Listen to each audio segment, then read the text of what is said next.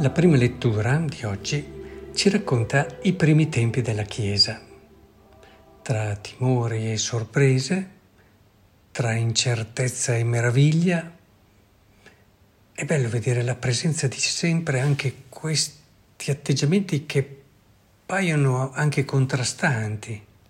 Timore e sorprese, incertezza e meraviglia. Da una parte quelli che si erano dispersi, ci dice, a causa della persecuzione scoppiata a motivo di Stefano, erano arrivati fino alla Fenicia, a Cipro e ad Antiochia e non proclamavano la parola a nessuno fuorché ai giudei. Quindi timore.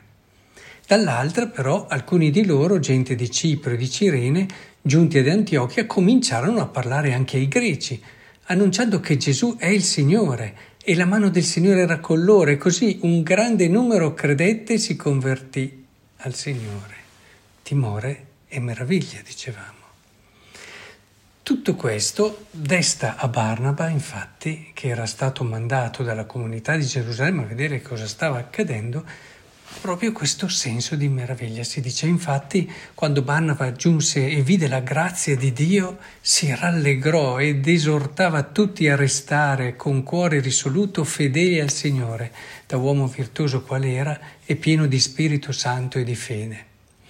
E una folla considerevole fu aggiunta al Signore.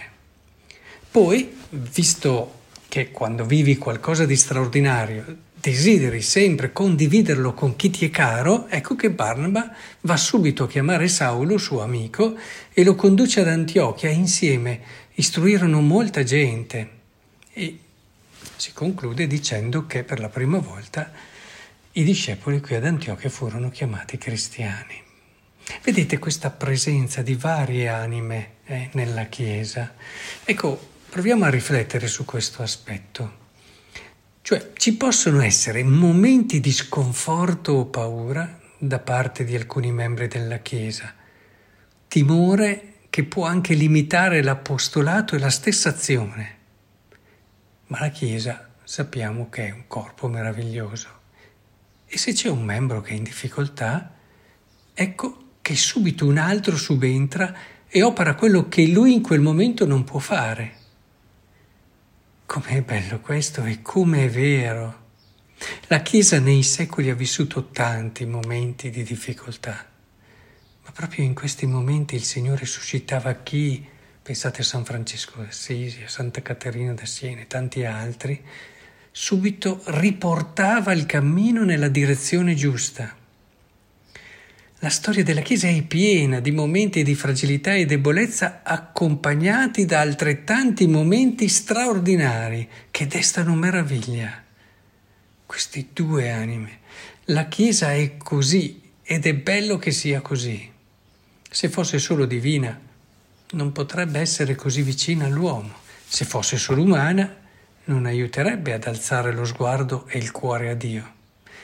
Vedete, in teologia, per esprimere questa doppia natura, chiamiamola così, della Chiesa, si usa una parola che è teandrica. La Chiesa è teandrica. Ecco, questo termine esprime che la natura della Chiesa è sia umana che divina.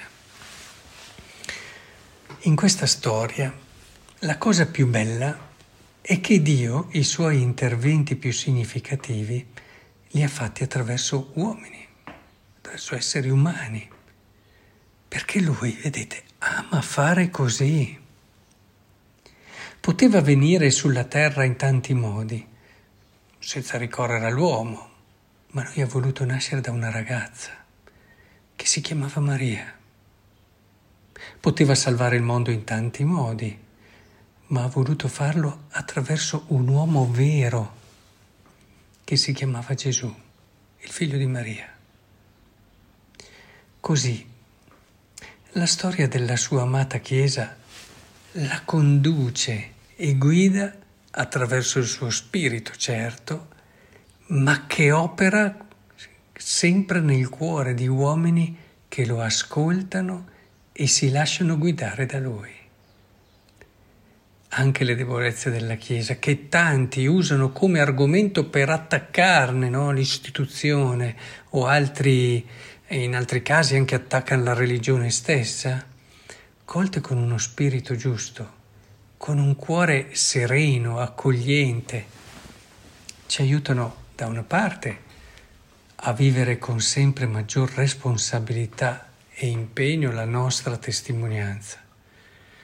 Ci responsabilizzano certe debolezze, a essere davvero seri, impegnati, decisi. Dall'altra però ci aiutano anche ad essere più accoglienti verso l'altro nei momenti in cui tocca con mano la sua fragilità e anche, direi, verso colui che ci attacca e cerca il nostro male, guardando a Gesù che ha detto: Padre, perdona loro perché non sanno quello che fanno. Capite com'è importante anche questi momenti di debolezza, come ci aiutano in tutte queste cose, ci responsabilizzano, ci rendono più accoglienti, capaci di capire la fragilità del fratello e ci rendono anche capaci di fare come Gesù che ha perdonato chi gli ha fatto del male. Sì, la storia della Chiesa ci parla dunque della bellezza dell'uomo e quanto l'uomo è bello agli occhi di Dio.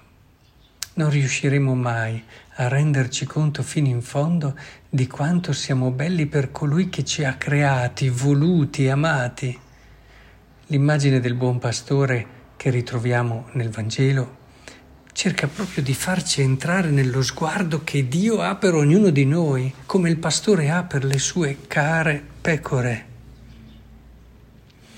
Anche le nostre debolezze non ci rendono meno belli davanti al buon pastore, tanto che non ci pensa due volte a lasciare le altre pecore che in questo momento stanno bene, stanno meglio di noi, per andare a cercare quella smarrita, per venire a cercare ciascuno di noi, proprio lì, nel momento in cui facciamo più fatica. Papa Francesco ci dice che dobbiamo avere il dubbio che tutto sia grazia. Sì, lasciamo che questo dubbio ci faccia ipotizzare che tutto in noi sia fatto di quella grazia che è bellezza, che è essere preziosi per qualcuno, che è essere un prodigio. Concludo con una stupenda citazione di Sant'Agostino che ci aiuta a comprendere quanto è bello l'uomo. Dio lo sa, lui sì, siamo noi che spesso lo dimentichiamo.